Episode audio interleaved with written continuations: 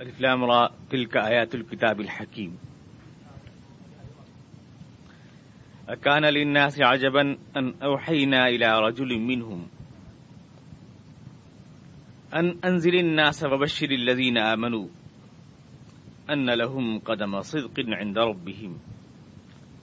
قال الكافرون إن هذا لساحر مبين. صدق الله العظيم. الفلام را۔ یہ اس کتاب کی آیات ہیں جو انتہائی پکی ہے۔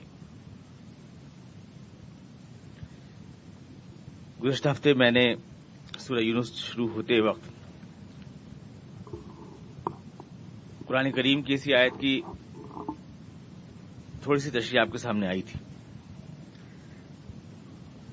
اور اس کے آخر میں میں نے عرض کیا تھا آپ سے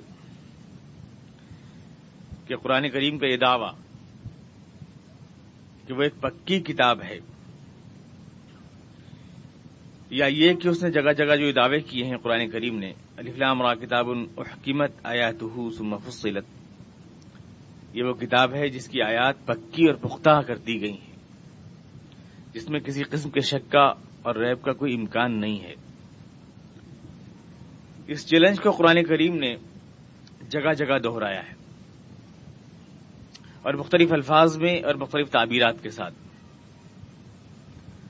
مثلا قرآن کریم کا آغاز ہی اس بات سے ہوتا ہے، اس آیت سے کہ الفلا میم، ذالک الکتاب العری بفی یہ وہ کتاب ہے جس میں کوئی شک نہیں۔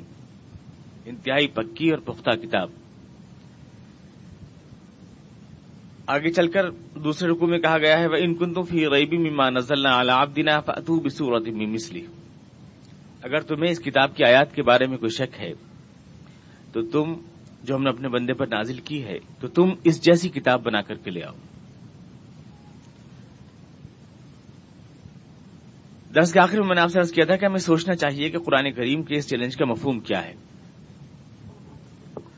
عام طور سے لوگ یہ سمجھتے ہیں کہ مفہوم یہ ہے اس کا کہ قرآن کریم جیسے ادبی کتاب ہے اور جو اس میں ادبی رانائی ہے اور آیات کے اندر جو الفاظ کا حسن ہے اور ادب کا حسن ہے اس کی کوئی مثال نہیں لائی جا سکتی۔ اسی بات کو بزور اور بار بار دہرایا بھی جاتا ہے۔ قرآن کریم کے اس چیلنج کو، چونکہ مدارس عربیہ کے طلبا بھی ہیں، اس لیے میں کہہ سکتا ہوں کہ اس کو کہا جاتا ہے عام طور سے کہ مطلب یہ ہے کہ اپنی اعجاز بیانی کے اعتبار سے، اپنی طلاقت لسانی کے اعتبار سے، اپنے ادب کے اعتبار سے قرآن کریم اتنا فصیح اور بلیغ کلام ہے کہ انسانی، انسان اس کا جواب نہیں لا سکتا۔ لیکن کیا یہ قرآن کریم کا چیلنج ہو سکتا ہے؟ اس کو آپ کامن سینس سے سوچیں۔ یہ کوئی چیز نہیں ہے، یہ کوئی بات نہیں ہے۔ کون؟ اول تو یہ کوئی بات نہیں، کوئی کسی کی نقل نہیں اتار سکتا۔ اور کوئی کسی کا اسٹائل نہیں چرا سکتا۔ ایک اللہ کی کتاب کی بات نہیں ہے۔ انسان جو کتابیں لکھتے ہیں، ان کی بھی نقل اتارنا ممکن نہیں ہے۔ ان کا جواب لانا ممکن نہیں کسی کے انداز تحریر، کسی کے انداز تقریر کا کوئی جواب نہیں لا سکتا۔ تو قرآن کریم اتنی کمزور بات کیسے کہہ سکتا ہے کہ تم اس کا جواب نہیں لا سکتے؟ ہم کہہ سکتے ہیں، فیضی کی تفسیر بے نقط کا جواب آج تک کوئی نہیں لا سکا۔ گلستان بوستان کا جواب کوئی نہیں لا سکا۔ ماس کی داس کیپٹل کا جواب آج تک کوئی نہیں لا سکا۔ تو یہ کیسا خدا کتابیں ہوگی دنیا میں کوئی کسی کا اسٹائل نہیں لے سکتا، کوئی کسی کا کوئی جواب نہیں دے سکتا۔ اور اگر چلیے ایسا ہو بھی جائے، تو اس کی کیا گارنٹی ہے کہ اس کو جواب مان لیا جائے گا؟ ایک آدمی ہے جو قرآن کو نہیں مانتا، وہ قرآن کریم کا جواب لاتا ہے، کہتا ہے، ہو گیا جواب، آپ تو کہیں گے نہیں ہوا، فیصلہ کون کرے گا؟ جج کون بنے گا کہ ہوا کہ نہیں ہوا؟ اس کا جج کون بنے گا؟ آپ کہہ دیں گے کہ جواب نہیں ہوا، وہ کہے گا جواب ہو گیا میں نے قرآن کریم کے چیلنج کا جواب دے دیا۔ تو قرآن کریم ایسا بوگس دعویٰ کرے گا کیا؟ کہ جس کو ثابت بھی نہیں کیا جا سکتا، کون جج بنے گا؟ اس کی ذمہ داری کون نبھائے گا؟ انسان جس کلام کو لکھ نہیں سکتا، اس کا جج کون بنے گا؟ اور جج کون کر سکتا ہے؟ جو فصیح و بلیغ کلام انسان کے بولنے کی بس میں نہیں، اس کو طے کر کے کون بتائے گا کہ ہاں اس کا جواب ہوا کہ نہیں ہوا؟ تو محض ادبی رعنائی اور فساحت و بلاغت کا دعویٰ یہ قرآن کریم کا دعویٰ نہیں ہے اور نہ یہ ہو سکتا ہے اور نہ اس کی معنویت کا کوئی مفہوم ہو سکتا ہے۔ پھر کیا ہے؟ قرآن کریم کا حقیقی دعویٰ کیا ہے؟ قرآن کریم کہنا کیا چاہتا ہے؟ پہلے اس کے چیلنج کو پوری طرح ہم سمجھ لیں۔ اور اس کے بعد ہم یہ دیکھیں کہ کیا واقعی خدا کی کتاب اور خدا کی آیات پکی ہیں؟ کیا واقعی وہ کتاب حکیم ہے؟ کیا واقعی اس کی آیات اور حکیمت جو اللہ نے دعویٰ کیا ہے، کتاب الحکیمت آیات ہو یہ الکتاب الحکیم ہے دل کا آیت الکتاب الحکیم کیا واقعی اپنے اس دعوے میں سچ ہے قرآن کریم؟ اور کیا یہ کہ اس کے اندر کوئی شک نہیں ہے، اس دعوے میں قرآن اپنے حق ہے؟ اس کو ہمیں غور کرنا چاہیے۔ اب اگر اس تجزیے و تحریل کے بعد یہ ثابت ہو کہ قرآن کریم اپنے دعوے میں حق ہے، تو ہر انسان کو اسے مان لینا چاہیے، چاہے وہ کوئی بھی ہے۔ اور اگر یہ ثابت ہو کہ قرآن کریم کے اس دعوے میں وہ حق نہیں ہے، تو اس کا انکار کر دینا چاہیے۔ سیدھا سا ایک ایسی کسوٹی ہے جو خود قرآن کریم ہی نے ہم کو دی ہے۔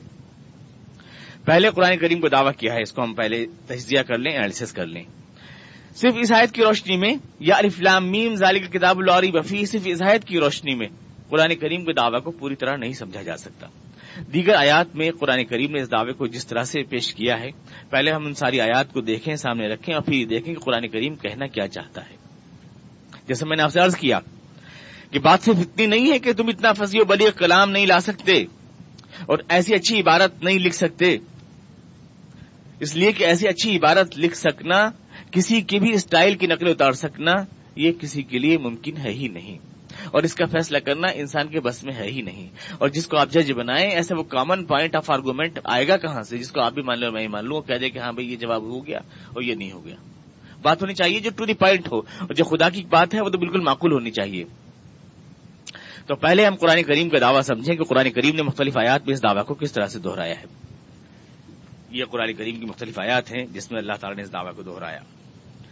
تب، اب جب ان ساری آیتوں کو ہم رکھیں گے سامنے تو قرآن شریف کی پوری بات ہماری سمجھ میں آئے گی کہ وہ کہہ کیا رہا ہے، چیلنج کیا دے رہا ہے، پکی ہونے کا مطلب کیا ہے، شک نہ ہونے کا مطلب کیا ہے۔ قرآن کریم کی کتاب حکیم ہونے کا مطلب کیا ہے حکیمت آیات کا مطلب کیا ہے، اور لاری وفی کا مطلب کیا ہے۔ جب یہ پورا ہم سمجھ لیں قرآن کریم کہہ کیا رہا ہے، اس کے بعد ہم یہ دیکھیں کہ واقعی اس دعوی میں وہ صادق ہے کہ نہیں ہے۔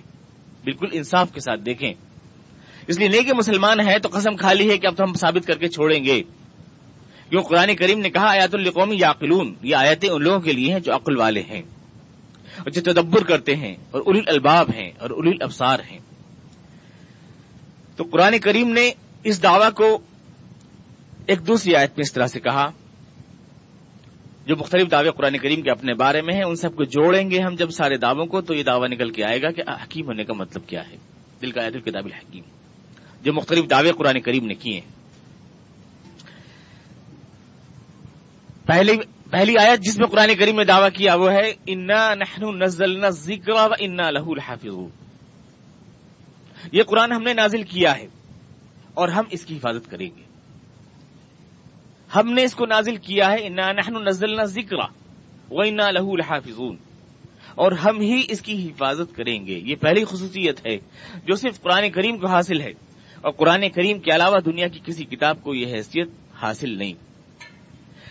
قرآن کریم دعویٰ کر رہا ہے کہ ہم نے، اور میں نے آپ سے عرض کیا تھا کہ قرآن کریم لفظ القرآن نہیں بول رہا ہے اور نہ الکتاب بول رہا ہے، بلکہ ذکر کا لفظ بول رہا ہے۔ قرآن نے جب اپنا نام القرآن رکھا تو خود ہی ایک دعوت تھا۔ جو قرآن کا مطلب ہوتا ہے وہ کتاب جو سب سے زیادہ پڑھی جائے۔ اور جب یہ قرآن نے اپنا نام رکھا، اس وقت یہ صرف چند لوگ پڑھا کرتے تھے اس کتاب کو۔ لیکن جب اس نے القرآن اپنے آپ کو کہا، تو یہ گویا یہ دعویٰ کیا کہ مستقبل میں آنے والے زمانوں میں یہ کتاب وہ کتاب ہوگی جو سب سے زیادہ پڑھی جائے گی۔ اور آج اقوام متحدہ کے آزاد شمار بتاتے ہیں کہ قرآن ہی دنیا میں most readies book of the world دنیا کی سب سے زیادہ پڑھی جانے والی کتاب قرآن ہے۔ تو قرآن کا لفظ بجائے خود ایک دعویٰ ہے جو قرآن نے اپنے، اپنا نام رکھا ہے۔ اور اس کے بعد قرآن نے اپنا دوسرا نام رکھا ہے الکتاب، ذالک الکتاب، یہ کتاب ہے جس میں کوئی شک نہیں۔ اس ملک میں جس میں لکھنے پڑھنے کا کوئی دستور نہیں، اس میں الکتاب کہا ہے۔ ایک طرف کہا قرآن جو زبان سے قرآن زبان سے ہوتی ہے، اور الکتاب کتابت قلم سے ہوتی ہے۔ وہ قرآن یوں کہنا چاہتا ہے کہ ہم اپنی حفاظت کے لیے جو انتظام کریں گے، وہ ڈبل چیکنگ کا سسٹم ہوگا۔ یعنی وہ قرآن بھی ہوگا اور کتاب بھی ہوگا۔ زبان کے لکھے کو، زبان کے پڑھے کو لکھے ہوئے لفظ سے چیک کیا جائے گا، لکھے ہوئے لفظ کو زبان کے پڑھے سے چیک کیا جائے گا۔ یہ ڈبل چیکنگ کا سسٹم ہے جس کی وجہ سے قرآن کریم محفوظ رہے گا۔ اور جہاں یہ حفاظت کا دعویٰ قرآن کریم کر رہا ہے، وہاں لفظ القرآن بھی نہیں بول رہا، الکتاب بھی نہیں بول رہا، بلکہ ذکر کا لفظ بول رہا ہے۔ نحن نزلنا ذکر یعنی ہم اس ذکر کی حفاظت کریں گے۔ جس کا مطلب یہ ہے کہ ہم قرآن کے لکھے ہوئے ٹیکسٹ کی بھی حفاظت کریں گے اور زبانی جو قرآن کریم ہے، اس کی بھی ہم حفاظت کریں گے۔ یعنی القرآن کی بھی کریں گے اور الکتاب کی بھی کریں گے۔ قرآن کا جو لکھا ہوا ٹیکسٹ ہے، اس کی بھی کریں گے اور زبانوں پر جو ہے وہ بھی کریں گے۔ تو یہ پہلا۔ اور اس میں صرف ٹیکسٹ کی حفاظت کا دعویٰ نہیں ہے۔ جب کسی کتاب کی حفاظت کا دعویٰ کیا جائے تو اس کا صاف مطلب یہ ہے کہ ہم صرف قرآن کے متن کی حفاظت نہیں کریں گے، بلکہ وہ ملت جو اس قرآن کی محافظ بنے گی، اس کی بھی حفاظت کی جائے گی۔ اس لیے کہ دنیا میں کتابوں کی حفاظتیں ملتیں کیا کرتی ہیں؟ اور اگر ملت اسلام دنیا سے فنا ہو جائے، تو قرآن کی حفاظت کرنے کے لیے ظاہر ہے کہ کوئی مافوق الفطرت اسباب اختیار نہیں کیے جائیں گے۔ تو قرآن کی حفاظت کے اندر یہ دعویٰ شامل ہے کہ وہ ملت جو محافظ قرآن ہے، وہ بھی قیامت تک زندہ رکھی جائے گی، اس کو کوئی شکست نہیں دے سکے گا، اس کو کوئی ہرا نہیں سکے گا۔ ملت رہے گی، مسلمان رہیں گے، تو کتاب کی حفاظت ہوگی۔ اور تاریخ نے اس بات کو حیرت انگیز طور پر ثابت کیا ہے کہ قرآن کو ہر دور میں، ہر اسٹیج میں کچھ نہ کچھ ایسے محافظ ملے۔ جب مکے والوں نے قرآن کو جینا دوبھر کر دیا، تو مدینے کے لوگ اور یسرف کے لوگ قرآن کے محافظ بن کے آئے۔ اور جب عرب کے لوگوں نے قرآن سے قرآن پر یعنی آویزشیں شروع ہوئی تو پھر اجم کے لوگوں نے اسلام قبول کیا۔ اور جب تاتار کے فتنے نے قرآن کریم کے خلاف محاذ بنایا اور مسلمانوں کو تہوبالا کیا، تو خود تاتاری ہی لوگ اسلام کے آغوش میں آئے اور قرآن کے محافظ بنے۔ اور اس کے بعد خلافت عثمانیہ جو قرآن کی سب سے بڑی محافظ بنی اور اس کے جانے کے بعد آج اللہ نے پیٹرول اور گولڈ کے وہ ذخائر مسلم ممالک کو دیے اور پریس اور نشو اشاعت کے وہ ذرائع کہ اب قرآن کریم کے متن کو اس کے ٹیکسٹ کو بدلنے کی طاقت کسی کے اندر نہیں ہے نہیں ہے۔ تو ملت کی حفاظت کا دعویٰ بھی شامل ہے۔ نہیں نہیں، پہلے میں قرآن کے دعویٰ کی آپ کے سامنے تفصیل کر رہا ہوں۔ ملت کی حفاظت کا دعویٰ بھی شامل ہے۔ اور اس میں قرآن کریم کی زبان عربی کی حفاظت کا دعویٰ بھی شامل ہے۔ اس لیے کہ اگر وہی زبان مر جائے جس میں ایک کتاب نازل ہوئی ہے، تو وہ کتاب زندہ نہیں رہ سکتی۔ مثال کے طور پر، غالب کے اشعار ہیں، آج کوئی سمجھتا نہیں۔ اس لیے کہ وہ زبان بدل گئی ہے اور ہر زبان سو سال میں بدل جاتی ہے۔ اگر قرآن کی زبان ختم ہو جاتی اور دنیا میں اس کے سمجھنے والے نہ رہتے، تو قرآن باوجود اپنی عبارت کے محفوظ ہونے کی مٹ جاتا۔ تو اس کے اندر گویا یہ دعویٰ بھی شامل ہے کہ نہ صرف ملت محفوظ رہے گی اور نہ صرف قرآن کا ٹیکسٹ بلکہ وہ زبان بھی محفوظ رہے گی جس میں قرآن کریم نازل ہوا ہے۔ جوان رہے گی، کبھی بوڑھی نہیں ہوگی، کبھی مرے گی نہیں۔ لٹریچر کی زبان پہلے سے اور آج تک رہے گی۔ اور دنیا کے تمام ماہر لسانیات اس بات کو تسلیم کرتے ہیں کہ دنیا میں واحد زبان جو نہ بوڑھی ہوئی، نہ جس کا اوپر بڑھا پایا وہ صرف عربی زبان ہے اور اس کے علاوہ کوئی زبان ایسی نہیں جس کے اوپر زمانہ اثر انداز نہ ہوتا ہو۔ عربی آج ڈیڑھ ہزار برس کے بعد بھی لٹریچر کی، اخبارات کی پریس کی ریڈیو کی، وہی وہی زبان ہے جو قرآن کریم کی زبان ہے۔ ایک لفظ بھی آؤٹ آف ڈیٹ نہیں ہوا، عربی کا۔ تو اس میں یہ دعویٰ تھا، شامل کی وہ زبان بھی محفوظ رہے گی، وہ طرز ادا بھی محفوظ رہے گا۔ اس لیے کہ قرآن کریم تو رہے لیکن پڑھنے کا اسٹائل بدل جائے، زبر زیر بدل جائے تو اس سے معنی بدل جائیں گے۔ اور محفوظ ہونا جب ہے قرآن کریم کا دعویٰ تو گویا کہ اس کا ٹیکسٹ بھی، اس کی عبارت بھی، اس کا طرز ادا بھی، اس کا لہجہ بھی۔ اور اس کی قرآت بھی۔ چنانچہ آج تک حضور اقدس علیہ تسلیم نے اگر کسی جگہ کوئی چیز کھڑے زبر سے لکھوائی تھی تو آج تک کھڑے زبر سے لکھی جا رہی الف سے نہیں لکھی جا رہی۔ اور جس طرح سے جس لفظ کو امالے کے ساتھ پڑھایا تو اسی طرز قراءت کے ساتھ پڑھا جا رہا ہے۔ اس میں کوئی تبدیلی نہیں۔ تو قرآن کی حفاظت ہم کریں گے کا مطلب یہ کہ اس کے لکھے ہوئے متن کی بھی کریں گے، زبانوں پر اس کے الفاظ کی بھی کریں گے، اس ملت کی بھی کریں گے، جس کے اندر قرآن کریم کی جو محافظ بنے گی، اس زبان کی بھی کریں گے، جس میں قرآن کریم نازل ہوا۔ یہ ایک دعویٰ قرآن کریم نے اپنے بارے میں کیا۔ ذکر دوسری آیت میں قرآن کریم نے کہا کہ یا رسول بلغ ما انزل الیک من ربک وان تفعل فما بلغت رسالته والله يعصمك من الناس. یہ قرآن کریم کے اسی چیلنج کے قرآن کی آیات پکی ہیں. اسی چیلنج کا دوسرا حصہ ہے. اے رسول، آپ پہنچا دیں اس قرآن کو جو خدا نے آپ کے اوپر نازل کیا ہے. دنیا کے سامنے. بلغ ما انزل الیک من ربک. خداوند قدوس نے جو قرآن کریم آپ کے اوپر نازل کیا ہے، اس کو آپ پہنچا دیں. بلغ ما انزل الیک. و لم تفعل فما بلغت رسالته، والله يعصمك من الناس، اور اللہ آپ کی حفاظت فرمائے گا. حضور اقدس کی ذات سے قرآن کریم کے تعلق سے وعدہ کیا جا رہا ہے کہ اللہ آپ کی حفاظت فرمائے گا۔ جب تک آپ زندہ رہیں گے تو اللہ آپ کے مشن کی، آپ کی دعوت کی حفاظت کرے گا، آپ کی ذات کی حفاظت کرے گا، آپ کو دشمنوں کے تیر و تلوار سے بچائے گا۔ اور جب آپ دنیا سے پردہ فرما جائیں گے تو آپ کا مشن، آپ کا دین، آپ کا پیغام، آپ کی سیرت، آپ کے اقوال، آپ کے افعال، آپ کیسے رہتے تھے، کیسے بولتے تھے، کیسے مسکراتے تھے۔ کیسے چلتے تھے، کیسے پھرتے تھے، کیا آپ نے کہا، کیا آپ نے کیا؟ ایک ایک لفظ کو اللہ محفوظ رکھے گا، اس لیے کہ جب قرآن کو محفوظ رکھا جانا ہے، تو اس کے شارح کی زندگی کو بھی محفوظ رکھا جانا ہے۔ تو اس میں اللہ نے یہ وعدہ کیا تھا کہ اے رسول، آپ کی ذات کو ہم بالکل محفوظ رکھیں گے۔ بالکل، کوئی چیز فنا ہونے نہیں پائے گی۔ حضور کی ذات، تاریخ میں کسی بھی شخص کے ساتھ، تاریخ نے وہ سلوک نہیں کیا جو حضور اقدس کے ساتھ کیا ہے۔ زبان سے حضور کی جو لفظ نکلا ہے، صحابہ کرام نے لکھ لیا ہے۔ جو آپ نے جو بھی عمل آپ سے صادر ہوا ہے، تاریخ پر موجود ہے، تاکہ گھر میں، آنگن میں، باہر مسجد میں، بازار میں جو کچھ آپ نے کیا ہے۔ ایک ایک قدم، ایک ایک آپ کا قول، ایک ایک فیل ایک ایک حرکت آپ کی تاریخ کے سینے پر محفوظ ہے۔ تاریخ نے آپ کو سینے سے لگا لیا ہے۔ دنیا میں ایسا کوئی بھی شخص آپ کے سوا نہیں ہے۔ یہ ہم نہیں، مسلمان نہیں، تارے دنیا کے ہسٹورینس مانتے ہیں۔ شری رام کے بارے میں ہم کچھ نہیں جانتے، حالانکہ وہ ایک بڑے مذہب کے، بہت بڑے مذہب کے وہ ہیں وہ۔ بھگوان، لیکن ان کے بارے میں ہم کچھ نہیں جانتے۔ ایک ایک شوہر تھے جو اپنی بیوی سے بےحد پیار کرتے تھے، بیوی کو جنگل میں بھیج دیا تھا۔ اس کے علاوہ ہم کچھ ان کے بارے میں نہیں جانتے۔ کچھ دن راج پاٹ کیا، چودہ برس تھکے وکے کھائے، اس کے بعد پھر۔ یہ کل زندگی ہے جو ان کے بارے میں ہم جانتے ہیں۔ اس کے علاوہ ہم کچھ نہیں جانتے۔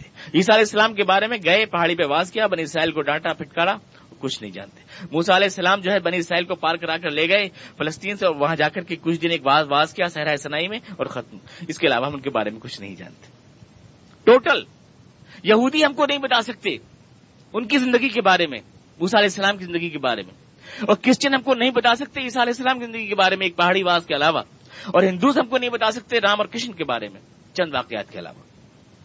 جس کے اوپر وہ رام لیلا دکھا دیتے ہیں، اس کے علاوہ وہ کچھ ہم کو بتا نہیں سکتے۔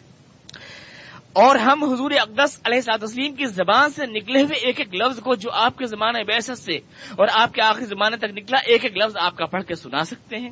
زندگی کا ایک ایک عمل، ایک ایک قدم، ایک ایک قول آپ کا ہم آپ کو بتا سکتے ہیں۔ زندگی کے کسی مسئلے میں ایسی چیز نہیں کہ جس کی رہنمائی ہم آپ سے نہیں دے سکتے۔ آخر ایسا کیوں ہے؟ حضور اقدس جب پیدا ہوئے تو وہ تاریخ کا دور نہیں تھا، وہ بفور ہسٹری ایج تھا۔ اس ٹائم تاریخ مدون نہیں کی جا رہی تھی۔ پریس کا لٹریچر کا زمانہ نہیں تھا وہ۔ آپ تاریخ کی فل لائٹ میں پیدا نہیں ہوئے تھے۔ آج تو بہت سے لوگ تاریخ کی فل لائٹ میں پیدا ہو رہے ہیں۔ مارکس ہے لینن ہے۔ انجل سے مارکس ہیں خوشچوف ہیں، گربچوف ہیں، کیسے بڑے بڑے لوگ ہیں۔ ٹی وی کا کوریج جن کو حاصل ہے، لٹریچر ان کے اوپر لکھے جا رہے ہیں۔ سوال حیات ان کی مرتب ہو رہی ہے۔ کیا ان کی زندگی کا ایک ایک قول محفوظ ہے؟ کوئی کہہ سکتا ہے کہ ان کا ایک عمل محفوظ ہے؟ وہ لوگ جو تاریخ کی فل لائٹ میں پیدا ہوئے، ان کے بارے میں کچھ کوئی کچھ نہیں جانتا۔ اور حضور اقدس علیہ سعد تسلیم جو تاریخ کے ایک ڈارک ایج میں پیدا ہوئے، ان کی زندگی کا ایک ایک قول، ایک ایک فیلے کا عمل ہم جانتے ہیں۔ یہ کیوں آخر آپ کے ساتھ ایسا کیوں کیا تاریخ نے؟ صرف ایک تنہا آپ کیوں ہیں؟ مسلمانوں کو چھوڑ جائیے، کسی بھی کرسچن ہسٹورین سے پوچھیے کسی ہندو ہسٹورین سے پوچھیے کسی کسی بھی یہودی ہسٹورین سے پوچھیے کیا حضور کے علاوہ بھی کوئی ہے ایسا جس کو تاریخ نے محفوظ رکھا ہو؟ اگر ساری دنیا کا جواب یہ ہو کہ ہاں رسول خدا اور رسول اسلام کے علاوہ دنیا میں ایسی کوئی شخصیت نہیں، تو اب سوال یہ ہے کہ آخر تاریخ نے آپ کی حفاظت کیوں کی ہے؟ کیوں کی ہے؟ واللہ عاصم کا من الناس۔ یہ وعدہ خدا نے کیا تھا کہ اللہ آپ کی حفاظت فرمائے گا۔ واللہ عاصم کا من الناس پھر قرآن کریم نے اس کتاب کے بارے میں تیسرا وعدہ کیا، دعویٰ کیا کہ حاضہ بلاغ الناس یہ تمام دنیا کے انسانوں تک پہنچنے والا پیغام ہے. حاضہ بلاغ. بلاغ وہ پیغام جو پہنچا، پہنچے. حاضہ بلاغ الناس یہ تمام دنیا کے انسانوں تک پہنچنے والا پیغام ہے. اور آیت جب نازل ہو رہی ہے تو صرف پینتیس آدمی ہیں جس پر ایمان لائے آپ خیال فرمائیں. اور دعویٰ یہ ہے کہ تمام دنیا کے انسانوں تک پہنچے گا۔ حاضہ بلاغ الناس ہدایت کے لیے تمام دنیا کی نازل ہوا ہے۔ اس دعوی میں یہ بات شامل تھی کہ قرآن کریم دنیا کے گوشے گوشے تک پہنچے گا۔ اور دنیا کا کوئی کان ایسا نہیں رہے گا جو اس کی دعوت سے ناش نہ ہو، جو اس کے نام سے ناش نہ ہو۔ اس قرض پر، جس میں حضور اقدس علیہ وسلم صرف مکے کی چھوٹی سی زمین پر کھڑے ہیں، اپنے چند دوستوں کے ساتھ قرآن کریم دعویٰ کر رہا ہے کہ حاضہ بلاک الناس ساری دنیا کے کونے کونے تک یہ جائے گا، پہنچے گا، ہر کان تک اس کی آواز جائے گی۔ تیسرا دعویٰ قرآن کریم یہ کر رہا ہے؟ چوتھا کہتا ہے، لا من خلفی جھوٹ نہ اس کے دائیں سے آ سکے گا، نہ اس کے بائیں سے آ سکے گا۔ نہ اس کے آگے سے آ سکے گا، نہ اس کے پیچھے سے آ سکے گا۔ نہ کوئی اس کے متن میں تحریف کر سکے گا، الفاظ بدل نہیں سکے گا کوئی۔ اور نہ سائنس کی کوئی بھی اکتشاف اور علم کی کوئی بھی ترقی قرآن کریم کے کسی بھی لفظ میں کوئی علمی کمی دکھا سکے گی۔ لایا تیل باطل بین یدہی ولا من خلفی یعنی سائنس کتنی بھی ترقی کر جائے ٹیکنالوجی، لیکن قرآن کریم میں جھوٹ کا ایک دھبا نہیں دکھا سکے گی۔ لا تیل باطل بین ولا من خلفی کیوں نہیں دکھا سکے گی؟ تنزیل من حکیم حمید. کیونکہ نازل اس نے کیا ہے جس کی باتیں پکی ہیں. تنزیل من حکیم حمید. اسے نازل کیا. اس میں کوئی کچی بات، کبھی کوئی سائنس ترقی دکھا نہیں سکے گی. کسی کتاب کا یہ کہنا کہ میں خدا کی کتاب ہوں ایک بہت بڑا دعویٰ ہے. اگر اس میں ایک لفظ بھی جھوٹ نکل آئے تو اس کا دعویٰ الہی کتاب الہی ہونا مشکوک ہو جاتا ہے. میری کتاب میں جھوٹ نکل آئے تو میں کہہ دوں گا، میں نے آپ کو مثال دی تھی کہ ارستو نے کہا کہ عورت کے دانت کم ہوتے ہیں مرد سے۔ اب دیکھا گن کا تو برابر ہوتے ہیں۔ اب ارستو تو کہہ سکتا ہے کہ میں کوئی سائنٹسٹ تو ہوں نہیں، یا کوئی میں ڈینٹسٹ تو ہوں نہیں۔ لیکن قرآن میں اگر کوئی بات غلط نکل آئے تو اللہ تعالیٰ تھوڑی کہہ سکتا ہے یہ بات کہ میں کوئی سائنٹسٹ تھوڑی ہوں۔ یہ تو نہیں کہہ سکتا۔ قرآن میں اگر ایک لفظ بھی غلط نکل آئے گا جو سائنسی اکتشافات کے خلاف ہو، تو قرآن اللہ کی کتاب ثابت نہیں ہو پائے گا پھر۔ تو یہ بات یہ اللہ کی کتاب ہی ایک بہت بڑا دعویٰ ہے۔ اس کا مطلب یہ کہ جیسے اللہ عالم ہے، اس کے لیے ماضی، حال، مستقبل کا علم بالکل برابر ہے۔ اس کتاب میں علم صحیح بولتا ہے، اس میں جہالت کا شائبہ نہیں آئے گا کہیں سے۔ اور یہ بہت بڑا دعویٰ ہے، ساری دنیا کو چیلنج ہے۔ پھر قرآن نے کہا کہ تخشعر من جلود الدین اخشون ربهم۔ یہ کتاب جو ہے، سیرتوں کو پلٹ دے گی، کرداروں کو پلٹ دے گی۔ دوسروں کی عصمتوں کو لوٹنے والے عصمتوں کے محافظ بن جائیں گے۔ ڈاکو، چور اور لٹیرے جو ہیں، امانت اور دیانت کا شاہکار بن جائیں گے۔ ایسی کوئی کتاب جو انسانوں کی سیرتوں کو بدل دے، اللہ کے علاوہ کوئی نہیں لکھ سکے گا۔ کوئی نہیں لکھ سکے گا۔ تخشیر من جلود الدین یکشون ربهم اب جب قرآن کریم کی ان ساری آیات کو ہم جوڑتے ہیں، تو قرآن کا دعویٰ یہ بنتا ہے کہ ایک ایسی کتاب، ایک ایسی کتاب جو صدیوں تک، زمانوں تک، ہزاروں برس تک اپنی عبارت کو محفوظ رکھے جس میں ایک لفظ کے اندر تحریف نہ کی جا سکے، جس میں ایک لفظ گھٹایا یا بڑھایا نہ جا سکے۔ ایک ایسی کتاب جس پر لانے والے کی زندگی بھی محفوظ رہے، اس کے اقوال، افعال، اعمال تاریخ کی گرد میں دھندلے نہ ہوں۔ ایک ایسی کتاب کہ جس کی تعلیمات انسانوں کی شخصیت کو پلٹ دیں اور ان کو ڈاکو سے انسانوں کی عصمتوں کا محافظ بنا دیں، اللہ سے ڈرنے والا اور راتوں کو رونے والا بنا دیں۔ ایک ایسی کتاب کہ سائنس کی کوئی ترقی اس کی کسی بات کو جھوٹ ثابت نہ کر سکے۔ ایک ایسی کتاب جو اس کتاب زبان تک کو صدیوں تک زندہ رکھے جس میں وہ نازل ہوئی۔ اور جو چیز اس کتاب سے چھو جائے وہ حیات جاویداں پا جائے۔ کبھی نہ مرے۔ چاہے وہ رسول ہو، چاہے وہ زبان ہو۔ چاہے وہ ملک ہو، چاہے وہ ملت۔ اور جو ملت اس کتاب کو لے کے اٹھے، وہ بھی کبھی فنا نہ ہو۔ ایسی کتاب جو اپنی ملت کو بھی زندہ رکھے، اپنی زبان کو بھی زندہ رکھے، اپنے رسول کو بھی زندہ رکھے۔ قوموں کے کردار کو بدل دے سائنسی ترقیوں کے سامنے شرمندہ نہ ہو۔ آنے والے زمانوں میں، ہزاروں برسوں میں کوئی سائنسی ترقی اس کو شرمندہ نہ کر سکے اور دنیا کے کونے کونے تک اس کا پیغام پہنچے۔ ہر کان تک۔ ایسی کتاب اگر قرآن کے علاوہ کوئی ہے دنیا میں، تو قرآن کہتا ہے کہ آپ پیش کر کے دکھائیے۔ اگر اتنی پکی کوئی کتاب ہے تو۔ کسی اور کا دعویٰ ہے؟ اگر توریت کو کہتے ہیں، توریت والے بائبل کو کہتے ہیں، یا اولڈ نیو ٹیسٹامنٹ والے کہتے ہیں یا وید اتروید والے کہتے ہیں؟ تو کہہ کے بتائیں، کیا ہے؟ کیا ان کا ٹیکسٹ محفوظ ہے؟ رکھ سکے؟ ابھی مسٹر ہتی نے جو ہے، صرف جو ہے بنارس کے رامائن کے نسخوں کا تقابل کیا۔ صرف یجر کے صرف دو نسخوں کا تقابل کیا۔ تو پہلے کھنڈ میں تین سو تین سو فرق پائے تین سو ڈفرینس صرف دو نسخوں کے اندر۔ پرانے کریم انہیں وید کے یجر وید کے، جو ہمارے برادران وطن کی مذہبی کتاب ہے اور بائبل کا اور تورات کا تو پوچھنا کیا؟ بائبل، تورات تو حضرت موسا کی زندگی میں لکھی بھی نہیں گئی۔ بیت المقدس اجڑ گیا، سو سال کے بعد تو کہیں اس کے اور آخ منتشر اکٹھے کیے گئے۔ اور جناب علیہ السلام پر انجیل اتری، لیکن آج آرامی زبان میں وہ انجیل اتری تھی، لیکن آرامی زبان کا کوئی نسخہ اگر کوئی بھی عیسائی دنیا میں دکھا دے، آرامی زبان میں، تو ہم اس کے نام خط غلامی لکھ دیں۔ آج صرف اس کے ٹرانسلیشنس ہیں، اصل ٹیکسٹ ہے ہی نہیں۔ یہ خود اس کو وہ مانتے ہیں۔ اور جو حضرت عیسیٰ السلام کے شاگرد ہیں میتھو ہے، یا یوہنا ہے، یا مرکز ہے، وہ تو ان سے ملے تک نہیں ہے اور انہوں نے اپنی یادداشت سے جو چیزیں لکھی ہیں، ظاہر بات ہے، وہ ایتھینٹک نہیں ہو سکتی۔ قرآن کریم آپ سے کہہ رہا ہے کہ یہ ہے وہ کتاب جس میں بادل آگے پیچھے سے نہیں آ سکتا ہے۔ لہٰذا آپ جائیے اور تاشخند کی لائبریری سے قرآن کریم کا وہ نسخہ اٹھائیے جو جناب عثمان علیہ السلام پڑھ رہے تھے جس پر ان کی خون کی چھیٹیں موجود ہیں، اس نسخے کو آپ اٹھائیے۔ اور لیبارٹری میں لے جا کر کے، آج سائنس کا زمانہ ہے، اور ہر چیز کو لوگ لیبارٹری میں چیک کرتے ہیں، اس قرآن کے نسخے کو لے جائیے اور لے جا کر اس کی روشنائی چیک کیجیے کتنی پرانی ہے، اور اس کا کاغذ چیک کیجیے کتنا پرانا ہے، اور اس کے بعد ہندوستان کے کسی گاؤں میں رہنے والے کسی بچے کو بلا کر اس سے پڑھوائیے۔ اگر ایک نقطۂ ایک شوشی کا فرق پائیں تو بتائیے کہ اس کے اندر کون سی تحریف ہے؟ اور کیا اس چیلنج کو اللہ کی کتاب کے علاوہ کوئی اور دنیا کے سامنے پیش کر سکتا ہے؟ کہہ سکتا ہے لیبارٹری سائنس ایکسپریمنٹ کا دور ہے آج کل۔ ایکسپریمنٹل نالج کی بات کرتے ہیں لوگ۔ لہذا قرآن کریم بہت توازوں کے ساتھ اس دعوت کو پیش کر رہا ہے کہ آپ لیبارٹری میں قرآن کو چیک کر لیجیے۔ اور یا اگر کسی اور دنیا کی کتاب کو آپ ویدوں کو چیک کر کے دکھا دیجیے۔ آپ چیک کرنا درکنار، آپ اصل ٹیکسٹ دکھا دیجیے ان کا۔ ہندو دکھا دیں، وید کا کوئی اصل ٹیکسٹ دکھا دیں۔ عیسائی جو ہے، انجیل کا کوئی اصل نسخہ دکھا دیں اور یہودی جو ہے توریت کا کوئی اصل نسخہ دکھا دیں، قرآن کے علاوہ دنیا میں نہ یہ چیلنج کوئی دے سکتا ہے، نہ اس کو کوئی قبول کر سکتا ہے۔ اس میں کسی جج کی، کسی سالس کے بنانے کی بات نہیں۔ یہ ہے دعویٰ قرآن کریم کا۔ ابھی میں نے آپ کے سامنے دعویٰ کی سراہد کی۔ اب بنتا ہے یہ دعویٰ۔ دعویٰ سے اتنا نہیں کہ اتنی اچھی زبان کوئی نہیں بول سکتا۔ میں نے آپ سے عرض کیا، اس کا تو مشکل ہو جائے گا ثابت ہونا۔ لیکن یہ ساری باتیں، یہ ساری باتیں یہ بالکل آسانی سے چیک ہو جائیں گی۔ آئیے ہم دیکھتے ہیں قرآن کریم میں کس طرح سے چیک ہوتی ہیں کہ نہیں۔ قرآن کریم نے دعویٰ کیا ہے کہ لایا تہل باطل اس کی کوئی بات سائنسی ترقیات جھوٹ ثابت نہیں کر سکے گی۔ لایا تہل باطل میں نہیں، دہی والا من خلف۔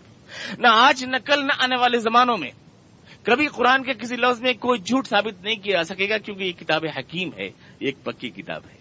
اس میں کوئی کچی بات نہیں، کوئی جھوٹ ثابت نہیں کیا جا سکے۔ جدید سائنس نے جو نظریات پیش کیے ہیں اور جن کو انہوں نے ثابت کیا ہے، فائنل آخری طور پر قرآن کریم نے بھی ان کے بارے میں کچھ بیان دیے ہیں، کچھ اسٹیٹمنٹس قرآن کریم میں بھی ہیں۔ قرآن کریم سائنس کی کتاب نہیں ہے، اس کو آپ سمجھ لیں۔ قرآن کریم انسانوں کی ہدایت کی کتاب ہے، سائنس کی کتاب نہیں ہے۔ لیکن سائنس اور قرآن میں اس لیے کوئی ٹکراؤ ہو نہیں سکتا ہے کہ کائنات میں جتنی اشیاء پائی جاتی ہیں وہ سب اللہ کا فیل ہے۔ اللہ نے تو بنائی ہے ساری اشیاء۔ اور قرآن میں جو کچھ ہے وہ اللہ کا لفظ ہے۔ اور اللہ کا لفظ اللہ کے فیل سے ٹکرا نہیں سکتا۔ اللہ کا قول اللہ کے فیل سے ٹکرا نہیں سکتا۔ جو خدا نے کتاب میں کہا وہ خدا کا قول ہے۔ اور جو خدا نے کائنات میں بنایا وہ خدا کا فیل ہے۔ اور خدا کے قول و فیل آپس میں ٹکراتے نہیں۔ اس لیے سائنس کا قرآن سے کوئی ٹکراؤ ہو ہی نہیں سکتا۔ اور اگر ٹکرا ہو رہا ہے تو یا تو آدمی نے قرآن کو نہیں سمجھا ہے یا سائنس کو نہیں سمجھا ہے۔ اس کا مطلب یہ ہوتا ہے۔ ٹکراؤ اگر ہو رہا ہے تو اس کا مطلب یہ ہے۔ تو قرآن کریم اب اس دعوی کو پیش کر رہا ہے اور ہم اس کو چیک کر کے دیکھتے ہیں۔ آج کے سائنسی نظریات کے اوپر کیا یہ دعوی ثابت ہوتا ہے۔ ہم چلتے ہیں کہ کائنات دنیا کیسے بنی؟ کیسے بنی؟ یہ پوری دنیا زمین آسمان کیسے بنی؟ آفری کائنات۔ اسٹارٹنگ جو ہے اس کا یونیورس کا کس طرح سے ہوا؟ بگ بینگ نظریہ آپ جانتے ہیں جو آپ سائنس کے طالب علم یا جغرافی بگ بینگ نظریہ. آج ایک مانا ہوا نظریہ ہے. یعنی پہلے زمین و آسمان سب پہلے ایک مادے میں ملے ہوئے تھے. اس کے بعد ایک بہت بڑا بلاسٹ دھماکہ ہوا اور دھماکہ ہونے کے ساتھ یہ چاند سورج بنتے چلے گئے. اب ان کی جو ہے فاصلے بڑھتے چلے جا رہے ہیں اور فاصلوں کے بڑھنے کی بنا پر یہ اپنے مداروں میں آربٹ میں گھومنے لگے. یہ ہے آج جس کو بگ بینگ نظریہ کہتے ہیں. قرآن کریم کیا کہتا ہے؟ اس کے بارے میں. یہ آج ایک فائنل نظریہ ہے. قرآن کریم کے بھی اسٹیٹمنٹس ہیں ساری چیزوں کے بارے میں، فلکیات کے بارے میں، حیاتیات کے بارے میں، غذائیات کے بارے میں قرآن کریم کے اسٹیٹمنٹس ہیں۔ علم یرون سماوات کانا تھا رت قن فتق نہ یہ زمین و آسمان پہلے آپس میں گدے ہوئے تھے۔ ان سماواتی ولاؤ کانا تھا رت قن آپس میں گندے ہوئے تھے۔ ففتق نہ پھر ہم نے ان کو الگ الگ کر دیا، پھاڑ کر۔ پھر ہم نے ان کو الگ الگ کر دیا۔ بگ بینگ نظریہ پر سائنس ناز کرتی ہے۔ پرانے کریم کی اختر الناس کے سپارے میں، سترویں پارے میں، تیسرے رکو کی پہلی آیت۔ اولم یرون سماوات سماواتی کانا تھا رت قن ففتق نہ زمین اور آسمان باہم گندے ہوئے تھے، کانتا رت قن ففتق نہ پھر ہم نے ان کو الگ الگ بنایا۔ گیسز کا نظریہ ہے، آج سائنس کہتی ہے کہ کائنات یا آسمان جو نظر آتے ہیں، یہ گیسز ہے جو گیس بکھری ہوئی ہے، گیسز سے تخلیق پائے، تشکیل پائے۔ قرآن کریم کہہ رہا ہے سمس طوا السما وہی دخان مبین اللہ تعالیٰ آسمانوں کی تخلیق کی طرف متوجہ ہوا اور وہ ایک دھواں وہی دخان مبین ایک دھواں، کھلا ہوا دھواں۔ ایک ایک صاف سریح دھوئیں کی شکل میں تھا۔ وہ یہ دخان مبین گیسز کا نظریہ جس پہ سائنس آج ناز کرتی ہے، قرآن کریم کے الفاظ میں چوبیس فون ازلم کے اندر موجود ہے۔ آج تھوری آف ڈفٹنگ کانٹیننٹس، زمین کے جتنے بر اعظم ہیں۔ سائنس کہتی ہے جب سے الفریڈ نے انیس سو پندرہ کے اندر دریافت کیا، جس کو کہا جاتا ہے تھیوری آف ڈفٹنگ کانٹیننٹس۔ زمین پہلے بچھی ہوئی تھی جیسے مستری مسالے کو بچھاتا ہے۔ ایسے سمندر کے اوپر بچھی ہوئی تھی۔ اور اس کے بعد یہ پھٹ گئی۔ اور پھٹنے کے بعد پانچ بر اعظم اس میں بن گئے۔ اور سمندر کا پانی ان کے بیچ میں گھس آیا۔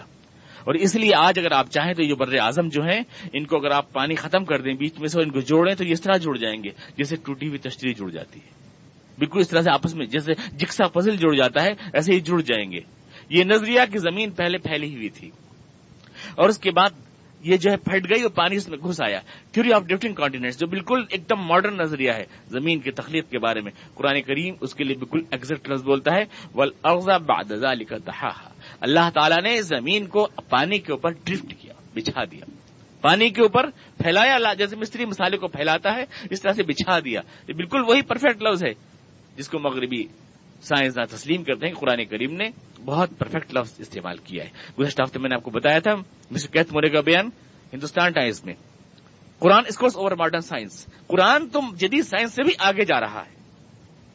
مسٹر کیتھ مورے جو جینیٹک سائنس کے مشہور ماہر ہیں ہندوستان ٹائمز میں بائیس دسمبر انیس سو چوراسی میں ان کا اسٹیٹمنٹ تھا، Quran scores over modern science قرآن تو جدید سائنس سے بھی آگے جا رہا ہے۔ جو ہم انکشافات کر رہے ہیں، قرآن کے الفاظ میں ان کے واضح اشارے موجود ہیں۔ باقاعدہ اس اسٹیٹمنٹ کو آپ دیکھ سکتے ہیں کینیڈا کے اخبارات میں اس کو شائع کرایا سٹیزن میں ان کو شائع کرایا اور بہت سے اخبارات میں انہوں نے شائع کرایا۔ تو یہ ڈفٹ کا جس کو بالکل نیا نظریہ کہا جاتا ہے تھیوری آف ڈفٹنگ کانٹیننٹ قرآن کریم کے اندر موجود ہے۔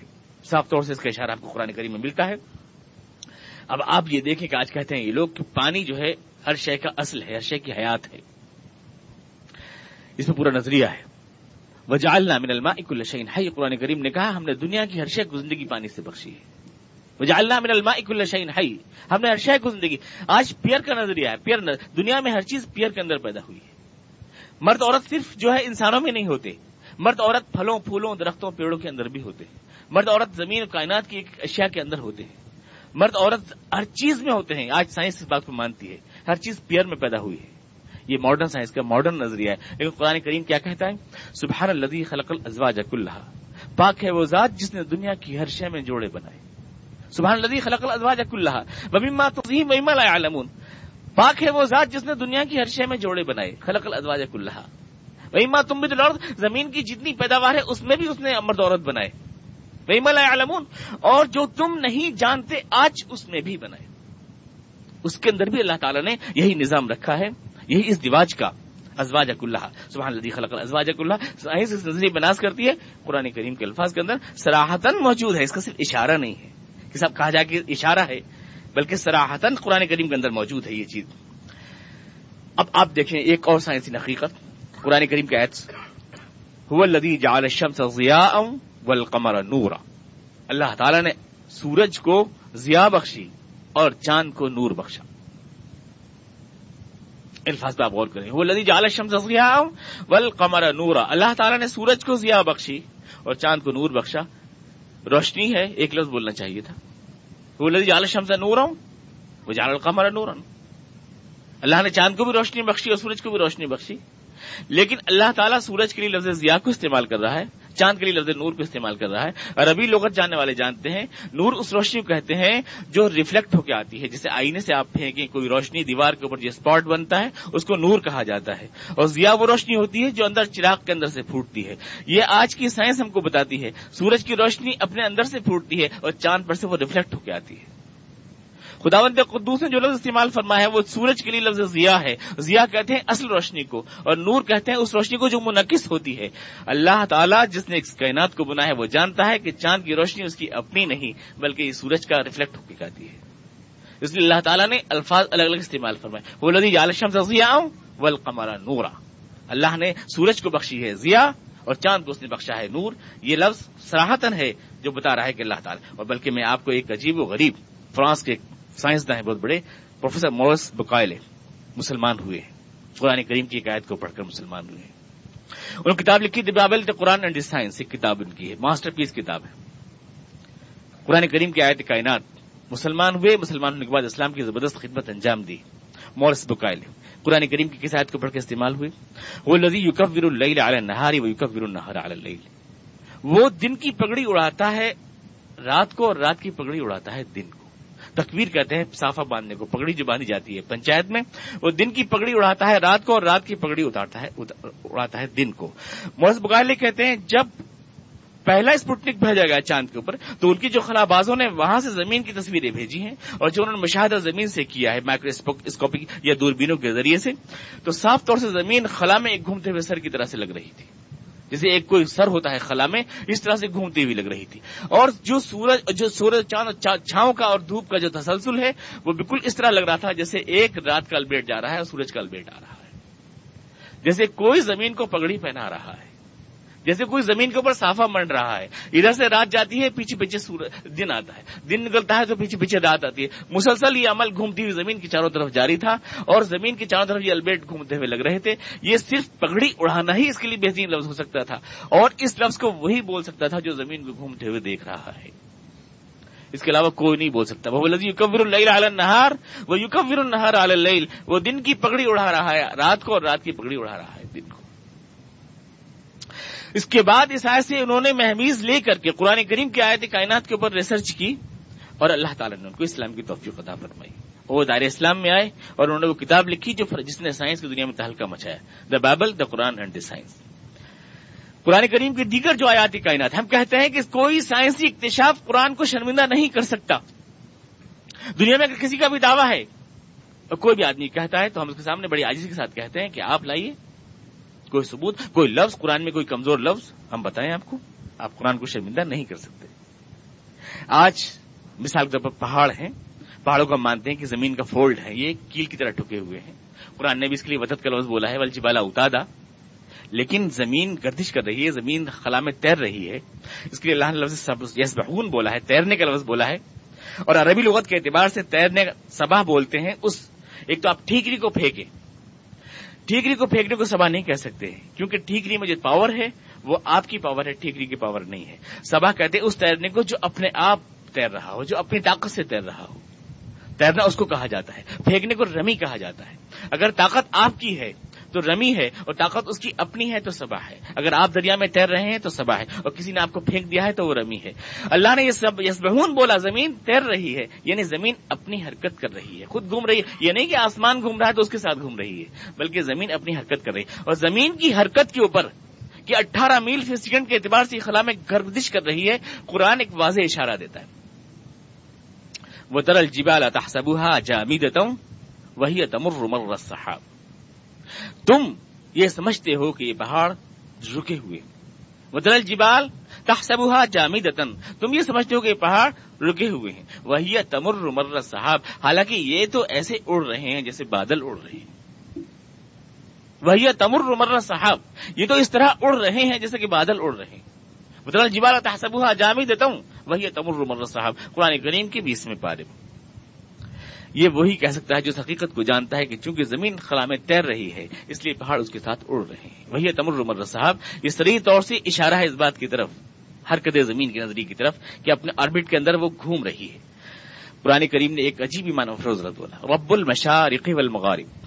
قرآن کریم کہہ رہا ہے اللہ تعالیٰ کو کہ وہ بہت سے مشرقوں کا، لا تعداد مشرقوں کا، لا تعداد مغربوں کا رب ہے، مالک ہے۔ مشارق والمغارب۔ مشرق تو ایک ہوتا ہے، مغرب تو ایک ہوتا ہے۔ جہاں سے سورج نکلے اسے مشرق کہتے ہیں، جہاں سورج ڈوبے اسے مغرب کہتے ہیں۔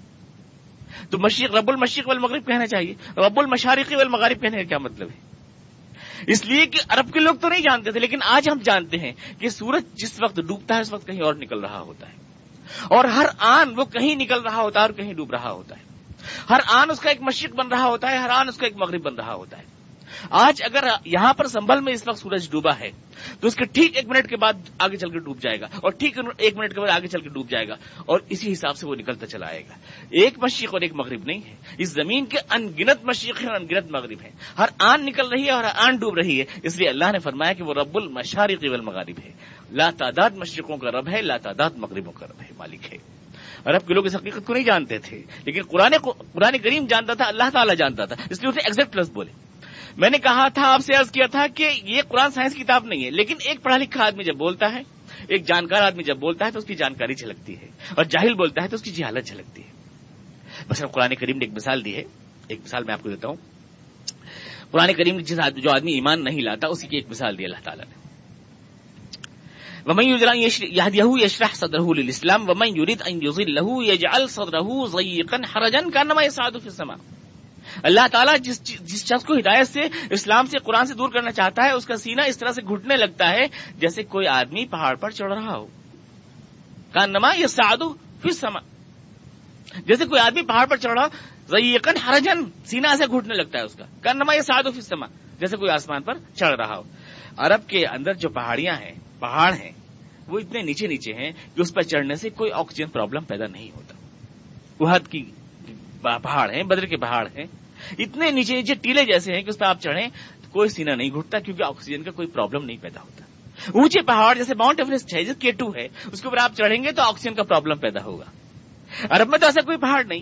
اگر اس کتاب کا لکھنے والا کوئی عرب کا لکھنے والا ہوتا تو وہ اس بات کو جان نہیں سکتا تھا کہ پہاڑ پر چڑھنے سے آکسیجن کا پرابلم پیدا ہوتا ہے۔ یہ وہی جان سکتا ہے جس نے پہاڑ بنائے ہیں اور جو جانتا ہے کہ اوپر چڑھنے سے آکسیجن کا پرابلم پیدا ہوتا ہے۔ تو علم بولتا ہے آج اور یہ سائنس کی کتاب تو نہیں ہے۔ لیکن لکھنے والا چونکہ خالق کائنات ہے اس کتاب کا، اس لیے اس میں کوئی جہالت نہیں ہو سکتی۔ پرانے کریم نے تسخیری کائنات کا صاف طور سے اشارہ دیا ہے۔ سورہ رحمان میں مثال تو کہا مرجل بحری التقاء میں آپ کو مثال دی تھی۔ اللہ نے فرمایا کہ گھونگے اور موتی نکلتے ہیں سمندروں کے اندر سے، میٹھے پانی میں سے۔ اللہ تعالیٰ نے فرمایا، قرآن سورہ رحمان میں ہے مرجل بحرین التقیان بینہما برزخن دو چشمے کھاری اور میٹھے ہم نے بنائے اور ان کے درمیان ہم نے بنایا ایک پردہ۔ بینہما برزخ۔ کیا ہے پردہ؟ کوئی پردہ نہیں۔ عرب کے لوگ تو ایسے کسی پردے سے واقف نہیں۔ کہ برزخ بھی کوئی چیز ہوا کرتی ہے۔ ہمیں آج کی سائنس نے بتایا ہے کہ پانی کے سالمات مل کر ایسا سرفیس ٹینشن بناتے ہیں جس سے ایک طرح کی الاسٹک فلم بن جاتی ہے اور پانی کے بیچ میں ایک پردہ کھڑا ہو جاتا ہے۔ ایک الاسٹک پردہ، ایک فلم کھڑا ہو جاتا ہے۔ قرآن کریم اس کے لفظ برزخ بولا ہے۔ یہ اللہ بول سکتا ہے، عرب کا کوئی آدمی نہیں بول سکتا ہے۔ بے نما برزخ اللہ بغیان اور پھر کہا، یا خرجو میں نمل جان اس کے اندر سے موتی اور گھونگے نکلتے ہیں۔ موتی اور گھونگے ہمیشہ کھاری پانی میں سے نکلتے ہیں۔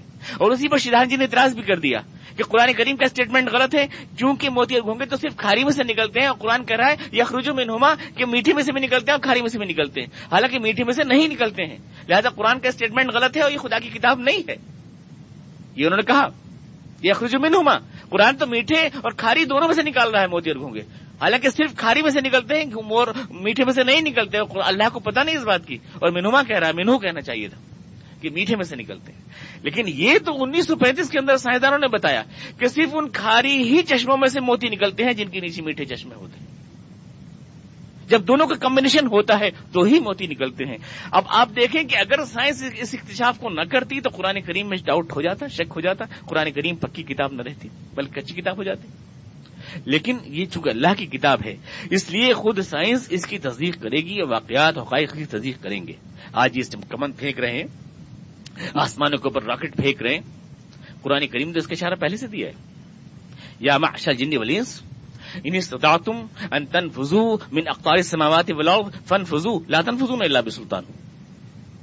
اگر تم اے انسانوں، اے گروہ جن، اگر تم کر سکتے ہو، ان استطاعتم اگر تم کر سکتے ہو، ان تنفذوا من اقطار السماوات والارض، کہ تم زمین و آسمان کی گہرائیوں میں جاؤ۔ آسمان کی گہرائی اونچائیوں میں جاؤ، زمین کی گہرائیوں میں جاؤ۔ فن فضو ایسا کرو، کر سکو، گھسو۔ فن فضو لاتن فضو اللہ سلطان تم کبھی نہیں گھس سکو گے جب تک خدا کی اجازت نہ ہو. یہ سورہ رحمان کی آیت ہے. گھسو فن فضو لاتن فضو اللہ سلطان نہیں گھس سکو گے جب تک خدا کی اجازت نہ ہو. اب یہاں پر عربی جاننے والے چونکہ موجود ہیں، ہمارے مولانا صاحب بھی ہیں. عربی میں ان کے لیے دو لفظ آتے ہیں. ان، اگر کے مفہوم بتانے کے لیے دو لفظ عربی میں آتے ہیں. ایک ان اور ایک لو. اس کو تھوڑا سا آپ توجہ سے سنیں. اگر کا مفہوم بتانے کے لیے دو لفظ آتے ہیں، ان اور لو۔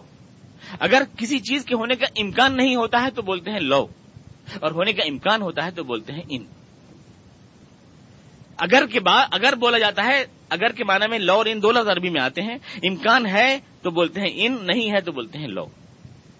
مثلا لوکان فی ہما علی اللہ لفظ اگر زمین میں دو خدا ہوتے تو زمین فساد کا شکار ہو جاتی۔ یہاں بولا اللہ نے لو، کیونکہ دو خدا ہونے کا کوئی امکان نہیں ہے۔ یہاں بولا لو، یہاں ان نہیں بولا۔ لوکا نفی ہیما انکانا نہیں کہا، کیونکہ یہاں امکان نہیں ہے۔ لوکا نفی ہیما علی اللہ لفظ امکان نہیں تو لفظ لو بولا اگر کے لیے۔ اور اگر کہا، ان تو کریم نہیں، کریم، اگر تم میری عزت کرو گے تو میں تمہاری عزت کروں گا۔ یہاں چونکہ تمہاری طرف سے عزت کیے جانے کا امکان موجود ہے، اس لیے لفظ ان بولا۔ تو ان کا لفظ بتا رہا ہے کہ امکان موجود ہے۔ تو خدا نے کہا کہ اگر تم کر سکتے ہو یعنی اس کا امکان ہے کہ تم ایسا کر سکتے ہو۔ ان استطاع تم قرآن کریم یہاں لفظ ان بول رہا ہے۔ ان استطاع تم لو نہیں بول رہا ہے۔ یعنی اس کا امکان موجود ہے۔ اور نہ صرف امکان موجود ہے، بلکہ قرآن اشارہ دے رہا ہے کہ ایسا ہوگا۔ کیونکہ آگے بول رہا ہے فبی یہ اللہ ربی کو ماتو زبان کی تم اللہ کی کون کون سی نعمت کو ٹکراؤ گے۔ زمین و آسمان کی پہنائیوں کو تم کھنگال ڈالو گے، یہی تو خدا کا احسان ہوگا۔ اور اللہ کی اجازت سے ہوگا۔ اور اسی احسان کو تو خدا تعالیٰ بتا رہا ہے۔ تو یہ فبی یہ اللہ ربی کو ماتو کا زبان کا لفظ اشارہ دے رہا ہے کہ ایسا انسان کرے گا، یہ اللہ کا احسان ہوگا اس کے اوپر۔ یہ اجازت اس کو ملے گی اور یہ خدا کا کرم ہوگا۔ لا تنفذون اللہ بسلطان۔ تو تسخیری کائنات کا یہ اشارہ جو ہے موجود ہے قرآن کریم کے الفاظ میں، صاف طور سے موجود ہے۔ میرے پاس اگر ٹائم ہوتا تو میں تسخیری کائنات کی اس مہم کے سلسلے میں جو قرآن کی دیگر آیات ہیں میں آپ کے سامنے پیش کرتا ہوں۔ بہت تفصیل کے ساتھ وضاحت کے ساتھ قرآن کریم کے اشارے موجود ہیں۔ صاف طور سے۔ ولیلی وما وسق والقمر اذا تسق لتركبن طبقا عن طبق۔ بہت سی آیات میں آپ کے سامنے پیش کرتا لیکن اس کو انشاءاللہ کسی اور وقت کے درس میں جب آیات کائنات آئیں گی تو میں آپ کے سامنے رکھوں گا۔ فی الحال جو میں نے چند آیات سلیکٹ کی تھی اس کو میں آپ کے سامنے تشریح کر رہا ہوں کہ کس طرح سے یہ سب بات بتاتی ہیں کہ اللہ تعالیٰ جو ہے، کس طرح سے تمام آج ایک سائنس نے ایک نظریہ پیش کیا ہے کہ کائنات جو ہے، قرآن نے کہا کہ ہم نے بنایا ہے آسمان کو اپنے ہاتھ سے۔ بھائی نا لموس یعون اور ہم ہی اس میں وسعت دے رہے ہیں۔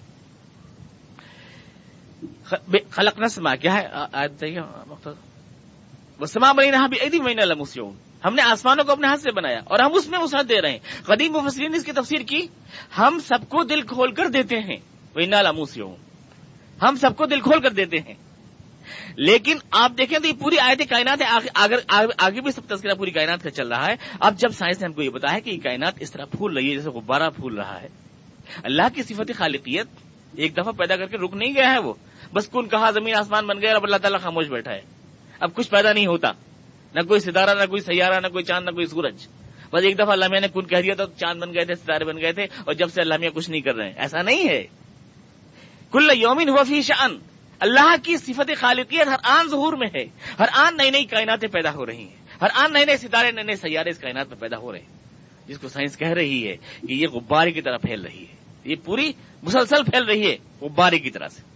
ہاں، آئنسٹائن نے اندازہ لگایا کہ اگر کوئی جہاز ایک لاکھ چھیاسی ہزار میل فی سیکنڈ یعنی لائٹ کی رفتار سے چلے اور کائنات کے چاروں طرف چکر لگانے کی کوشش کرے، تو وہ کبھی بھی ہمیشہ ہمیشہ گھومتا رہے گا، چکر نہیں لگا سکے گا۔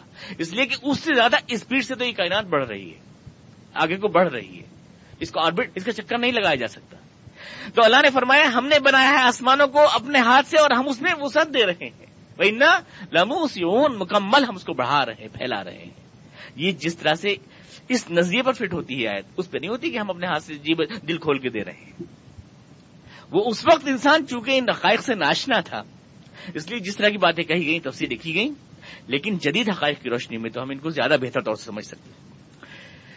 قرآن کریم کا میں نے ایک اشارہ آپ کو دیا تھا کہ پیش گوئیوں سے بھی ہم اس کی صداقت کو پہچان سکتے ہیں، کیونکہ اللہ کا علم ماضی، حال اور مستقبل کے سلسلے میں بالکل یکساں ہے اس کا علم کوئی گویا کہ کمزوری نہیں ہے، یہ آمازی اس کے لیے اور حال و مستقبل بالکل برابر ہے جیسے ہاتھ کی ہتھیلی ہمارے لیے بالکل یکساں ہوتی ہے۔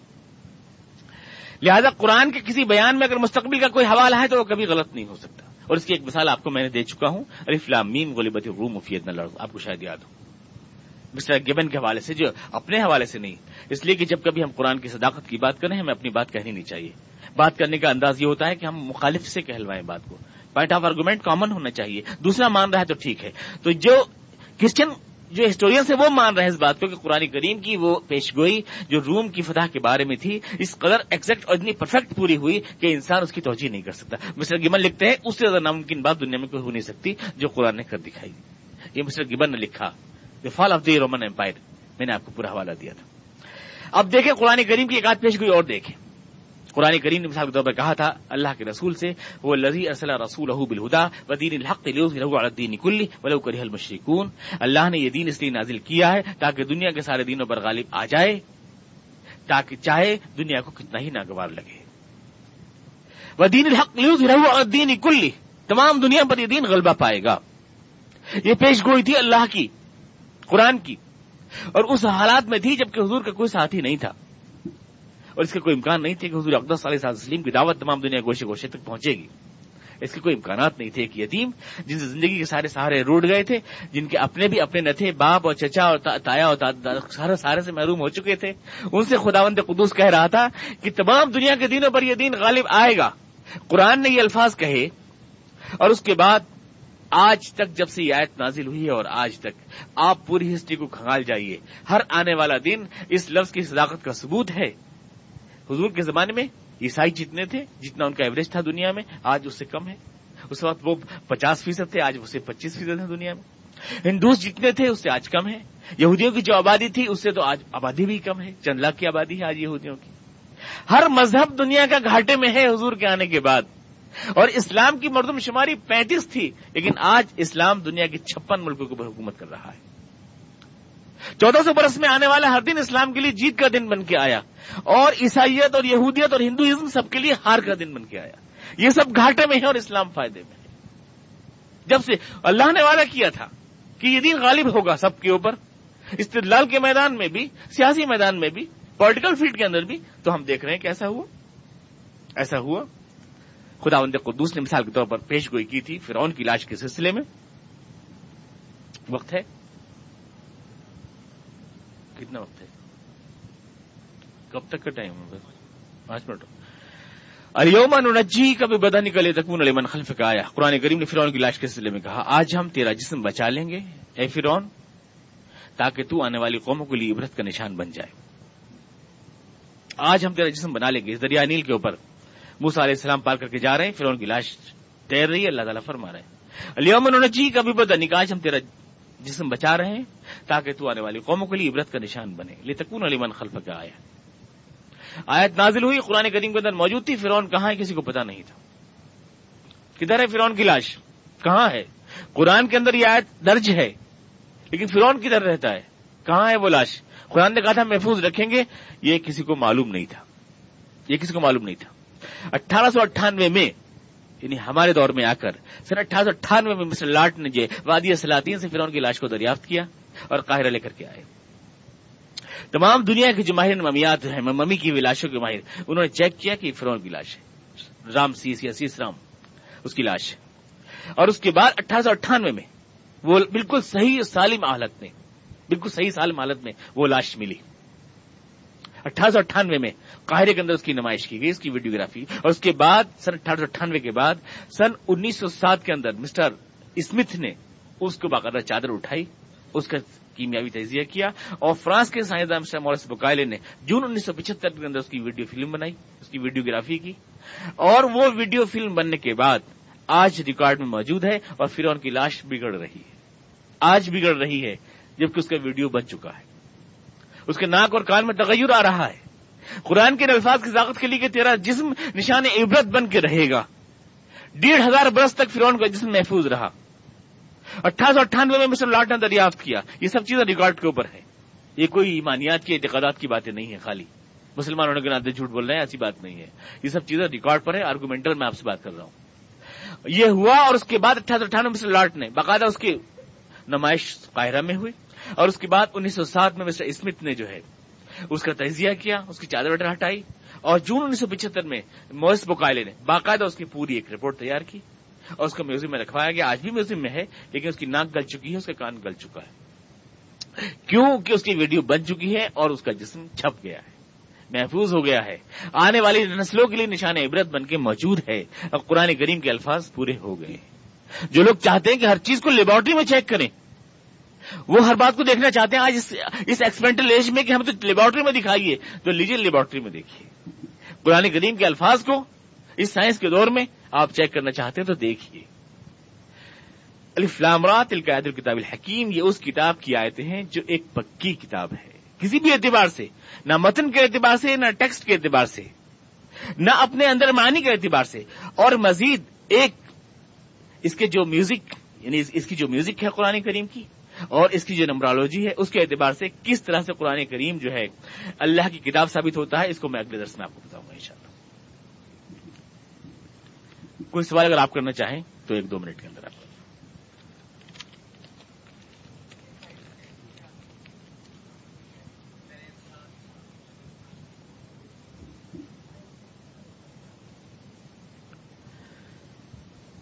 جانور کی شکل میں تھا، پھر کہاں میں آیا؟ مطلب جانور ہمارے آبا اجاد ہیں۔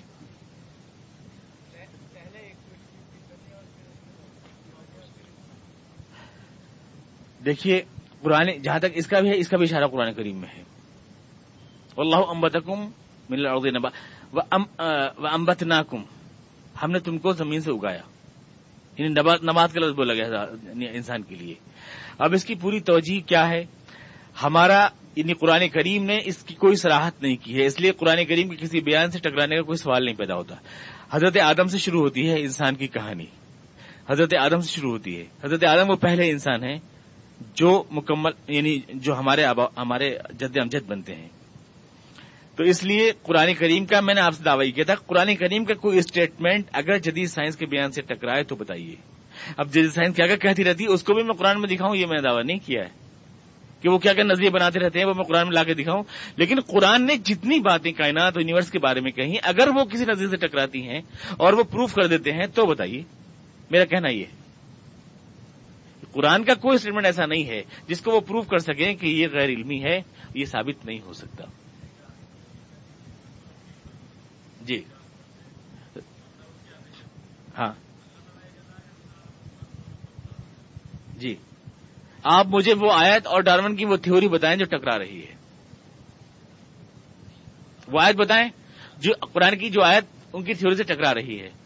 ہم نے ان کی ہر تھیوری کا ٹھیکہ نہیں لے رکھا ہے۔ اور وہ تو اپنی تھیوریز کو جیسے میں نے آپ سے بتایا تھا کہ ہر پچاس برس کے بعد بدل دیتے ہیں۔ میں آپ کو علم میں بتاؤں کہ ڈارون کی تھیوری ریجیکٹڈ تھیوری ہے۔ آج یہ ماڈرن تھیوری نہیں ہے۔ شاید آپ کے علم میں ہو۔ انسان پہلے بندر تھا، یہ ایک ریجیکٹڈ تھیوری ہے۔ آج یہ تسلیم نہیں کیا جاتا۔ یہ تو پرانی بات آپ کر رہے ہیں۔ اللہ مسلی علیہ محمد علی محمد ان کا ماسری تعلیٰ ابراہیم والا علی ابراہیم کا مجید۔